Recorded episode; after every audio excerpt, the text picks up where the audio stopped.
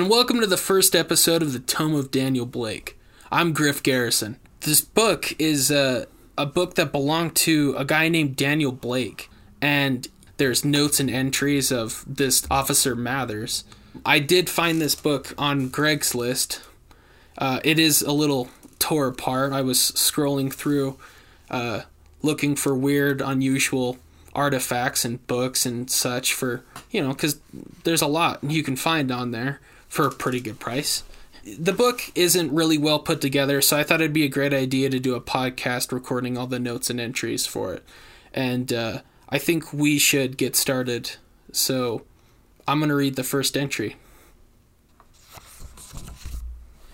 If i can't sleep i might as well write all this down. I need to keep more detailed notes anyway this started a month or two ago when a man named Josh Pike contacted Bleak Haven Oddity Observation. He'd inherited a new property, some dusty old house from an uncle or something. I'm not sure of the relation. From what I dug up, Murray, the original owner, was a goofy fellow. He seemed fairly innocuous in his late life. Not much to tell, just an old man boarded up in that shack of his. Several decades ago, though, there was something strange. Now, I only found two articles mentioning Hugo Murray, the crazy old scientist. The man was convinced he was some sort of prophet speaking to angels. The two articles I found mentioned a machine of some sort. The first was his claims this machine would bring us into a new era to save us all from Lord knows what. The second was about the machine's destruction the people didn't care too much for the machine or its creator, and a mob crushed the man's life's work, his child.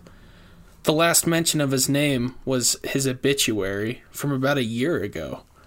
It didn't mention his scientific endeavors or the machine at all. That part of his life faded into obscurity more than he did himself. Pike found a passage in the old man's basement. I still don't know why he called on us. He's obviously the superstitious sort, I suppose. And we are the only parapsychological organization in the state. Regardless, the pay was good. At least it was supposed to be. Rainey and I drove the four hours from Bleak Haven to the speck of a town, Milton. There was no shortage of complaining from her, but she brought enough to drink. I never partake, but it usually softens the edge for the both of us when she does. Eventually, we pulled into the long driveway and set eyes on the decrepit thing in the dwindling sunlight. It must have been built a hundred years ago. I don't even think it had plumbing. I pulled out my Kodak and tried to take a few pictures of the place before it got too dark. Saying the door was open would be an understatement. The door was on the floor, rotten off its hinges. Mr. Pike? I called as we walked into the death trap. We noticed some rustling from downstairs. Yes. Hello? A voice called from downstairs. I walked over to peek down. Hello, Mr. Pike. I'm Daniel Blake from Bleak Haven. We spoke on the phone a few days ago. My assistant and I are here to help with what you found. A very dirty 30 something year old man started to ascend the stairs. Ah, yes. Good to finally meet you. He looked at Rainey and lingered. Good to meet both of you. Like I told you over the phone, I found the entrance to some old cave or cavern or something. I held up my Kodak. Do you mind? He shook his head, and I snapped a picture of him in the staircase. Any idea of its use? I asked. No, not yet. Could have been part of the Underground Railroad, but I think it was just for a more occult purpose. Well, we had better take a look. I started to move towards the staircase. Mr. Blake! I see shock on the face of my assistant for a split second. Then her fake smile spread across her rosy cheeks. The one she uses to get out of doing her job. It's late, don't you think? We've had a long drive. I think we should get a hotel. We can get a fresh start at it tomorrow? Pike and I looked at the woman for a moment before I spoke. I think we have more than enough time to. She burned a hole through me with the look she gave. I turned to Pike. She's right. It was a long road from Bleakhaven. We should get some rest. We'll be back here first thing in the morning? But, Pike stammered, we need our energy, Mr. Pike. Of course, you're right. We will get some rest and see what's down there tomorrow. I nodded, and we left that hellhole. Did you see that thing? Rainey said as we got back into the car. No, I shook my head as the Oldsmobile kicked to life. What did you see? I'm not sure. Something down the stairs, a face or something looking at us from behind the wall. It rushed back into the darkness when it noticed me looking. Was it human? Rainey glared at me as she took a quick shot from her flask. What else would it be? Pike thinks there's some connection to the occult down there. You'd never know. I rolled my eyes at her. Well, it was human. There's nothing else it could have been, honey, she said condescendingly, and might I add, incorrectly. I'll add the photograph when we get to the hotel. Maybe I caught something. She looked at me defiantly. I think we should skip town. We need the money. Besides, I patted my side. I've got my shotgun for any unexpected trouble. She scoffed at me. Yeah, yeah. I know how proud you are of that little thing. I glared at her. I forced her to stay, Maybe that was wrong of me considering what happened next. Sometimes I think we were better off chasing ghosts and ghouls that didn't even exist back in Bleakhaven. I've seen a lot of things with Tensington, but nothing like this. Certainly not a stone's throw from my home. I convinced Rainey to stay because we needed the money. However, that's not why I stayed. I felt the darkness there, something I was all too eager to shed light on. After we settled into a motel, I used the washroom to develop the photos. I was eager to see if what Rainey saw had been captured. When it was developed, I realized the answer was maybe. Pike was in the photo and the staircase, but it was dark down there. And I thought if I could make a shadow of something, in truth, it would just make me more eager to go back. After a relentless night, we went back to the rat trap. Pike was gone. No sign of him aside from the tools in the basement and the crude hole in the wall. My flashlight only faded down the corridor. I looked at Rainey. Let's see what else there is to see. She glared at me as we looked into the cave. There isn't much to say about the beginning of our descent. It was dry and cold. The air didn't even feel stale at all. I suppose that's the only odd part about it. As we got further through the cave, things became stranger. The walls gradually became more smooth and crafted, but with many openings in all directions. We also started hearing odd noises down the different paths and holes, scuttling and moaning kinds of noises. Rainey and I had already pulled our guns out in preparation for whatever was to even come through. We couldn't even tell if the sounds were normal cavern sounds or not. In an effort to not get lost in this labyrinth, we decided to stay on the main largest path. Soon we came to a large room. Strange orbs dangled from the ceiling. The room had a sort of altar decorated with human remains. I looked at Rainey. She was wearing the same expression of shock I was. All right, it's time to go, she said, turning back towards the door. Not yet. We need to know what's going on with all this. Besides, Josh is down here somewhere, and we need to at least get the gas money. Her eyes pierced at me. Daniel. I glared back. You're more than welcome to go way back in the car. What good is the money if we can't get out of here to spend it? We can at least go get someone else to help us. I sighed heavily. Fine. Let's go see if a town this size even has an officer. We turned back to the path. At first, I didn't see anything, just blackness as I moved my flashlight. We both froze as the light caught the greenish glint of eyes in the passageway. It took a step. It slowly dragged its other limb behind it, scraping across the stone ground. Another step. More scraping. Step.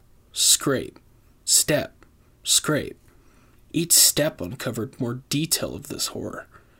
It stood, at least eight feet tall. I'm not sure if its skin was flesh or scales or another material altogether. It was blackened and cracked like it was covered in burns. The bone was exposed on its fingers and they were elongated, like claws of some sort. Its body was smaller on top and thicker on the bottom, like a pyramid, and the leg it dragged was little more than a massive growth. As grotesque as it was, the most sickening part was how close to human it looked. Deformed and disfigured? Yes, but behind all that, humanity was almost visible. The whole time we were looking at the thing, it kept scraping that horrible stump towards us. When it felt it was in range, it let out a horrible sound that echoed and shattered the odd silence of the cavern. Then it lifted its bony hand and took a strike. Luckily, it didn't have very good aim, and its arm crashed into the stone ground. Rainey and I got our breath back. I blasted two loads of buckshot out of my shotgun as Rainey took aim with her pistol. It was bleeding pretty badly, but it was relentless. It crawled towards us. I frantically tried to reload the shotgun as Rainey unloaded her gun on it. The thing lunged at me from all fours. I fell to the ground as it kneeled over me, baring its gnarled teeth. Luckily, two more loads of buckshot was all it took, and it was down. I took a moment to breathe after shoving its body off me. Whoa, she whispered as she took out her flask. That hobo really let himself go, eh? Look at this thing! You think it's a hobo? I said incredulously as I stood wiping the blood from my eyes. Well, sure. What do you think it is? I smiled at her. I have no idea. I looked down at the creature can you believe something like this is basically in our backyard? I can't believe something like this is anywhere. She took another drink. I bent down to inspect the creature. Nobody else will either. I pulled out my pocket knife. What on earth are you doing? Let's get out of here before his friends show up. Maybe it was one of a kind. I'm getting samples. With the knife, I cut off a few of the bone claws at the end of the hand. I hope so, Daniel, and I have no intention of finding out. I pulled out a handkerchief to wrap the samples. Oh, come on, Rainey. We've been working on finding something like this for years now. We finally have something solid.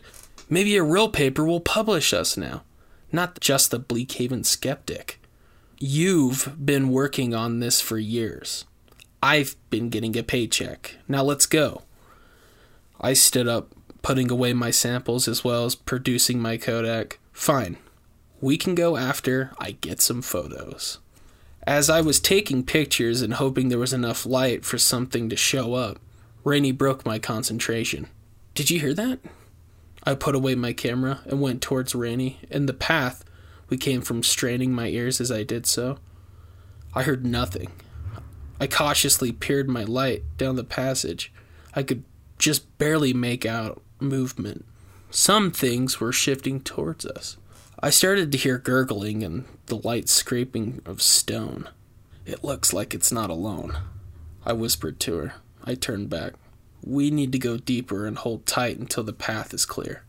Can't we just shoot our way out? I can't reload this thing that fast. I rushed over to the other side of the chamber to the other passageway. Come on. Rainey closed her eyes tightly for a moment, then she followed with gritted teeth.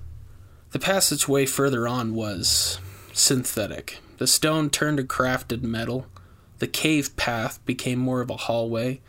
Soon there were even lights installed, dim red light emitted from strange panels on the ceiling of the hallway. The walls had lines carved into the sides. We pushed forward, hearing the unearthly sounds behind us, echoing and getting louder. Quick, in here! I pulled Rainey towards an open door. We dove into the room. It was large with shelves lining the walls with odd trinkets and strange books. Laboratory tables and desks were set up throughout. A small cage sat in the corner with an old man huddled inside. On the other side of the room sat Pike, in a middle chair hooked up with nodes and things. Beside him was an odd creature. How do I even describe it? It was almost like a gigantic centipede or a potato bug. It had armor plates running down its neck and back. It had huge blackened eyes and two insectoid type arms near its mouth. As I noticed, it scrambled to a nearby desk. It reached for some sort of gun with a slender claw. I didn't give it a chance and let out two shots. Fire engulfed the table. I must have hit some chemicals. The thing screeched in anger as it turned and scuttled towards me. I pulled down one of the shelves near me. It crashed to the floor. Rainey shot at it as she ran towards the men in the cage. Honestly, it was one of the more surprising things of this encounter, seeing her take action so quickly for the sake of someone else. She shot off the lock as I swung the butt of my gun at the creature's armored head. The flames expanded across the different laboratory stations. Rainey pulled the men out and started heading for Pike. I cracked the creature across the plate between the eyes. I loaded the gun again and let out the shot before it could do anything else. Point blank, the thing's top section was eviscerated. I ran to Pike and Rainey as the flames expanded and smoke filled the room. We tore the nodes off of Pike and pulled the man away from the cage. They were in shock but followed us. I think it's time we leave, Rainey said, pulling Pike towards the door. I glanced down at the non fiery desks and noticed some notes. One paper had text in an odd language next to an English translation. Being a man of science, I grabbed it and stuffed it deep in my coat pocket. Daniel! I pulled my camera once again, taking crude pictures as I ran towards the door. I'm coming! I don't suppose you have any idea of how to get out, do you? The way we came, you boob. Well, I hope that path has less monsters than before. She reached the door and stopped, eyes wide. It doesn't. When I caught up to her, I saw creatures of all shapes, sizes, and deformities. Some were covered in hair or maybe feathers, others were wrinkled or smooth. However, they all had the same lust for blood in their almost human eyes. They were all scuttling and scraping their way towards us, so we ran deeper into the hallway. Fortunately, the monsters became preoccupied with the smoke. Maybe they were just concerned about the little dead creature, maybe the smoke deterred them from pursuing. I'm just happy they didn't pursue us with the same fervor after that. The place was a labyrinth. Eventually, we were able to find a way out into Milton's sewer system. From there, we were able to climb to the surface. After checking my pocket watch, I saw we must have been in there for the better part of the day. The sun was just starting to set. We tried talking to Pike and the old man, but it was no use. They just started rambling. I can't even remember a single thing they said, if they even said anything at all. In our shock, we decided to find the police station for help. Honestly, we almost would have been better off with those creatures under the town. In retrospect, I should have washed the blood off myself at the very least. Fortunately, Rainey had the sense to abandon her alcohol. We were taken in to be interrogated. The puffed up Chief McGillicuddy sat across from us, looking over his notes. So let me get this straight. You people were hired by Pike to explore these caves under his house?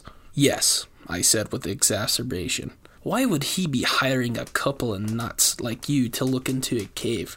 Don't they have professional cave explorers or something? Spelunkers, yes. I'm not sure why he hired us, aside from the fact his grandfather was connected to the occult to some extent. Uh huh. To be honest, you're in quite a tight spot here, lad. Your fancy words won't do much to help you. Rainey sits up and plasters on her smile. Look, officer, chief. Yes, Chief McGillicuddy. We are in a very niche profession. My boss here doesn't do well to talk to everyday workers such as yourself. Alright, you two, let's just move on. Now about these squatters you found in the basement. I piped up.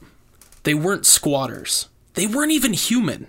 I presume they were some sort of alien or cave dwelling creature. Rainey shot her daggers at me again. Daniel here is just trying to say that they were in a bad way, being locked up down there. He's right, they weren't squatters, they were prisoners. McGillicuddy's eyes widened.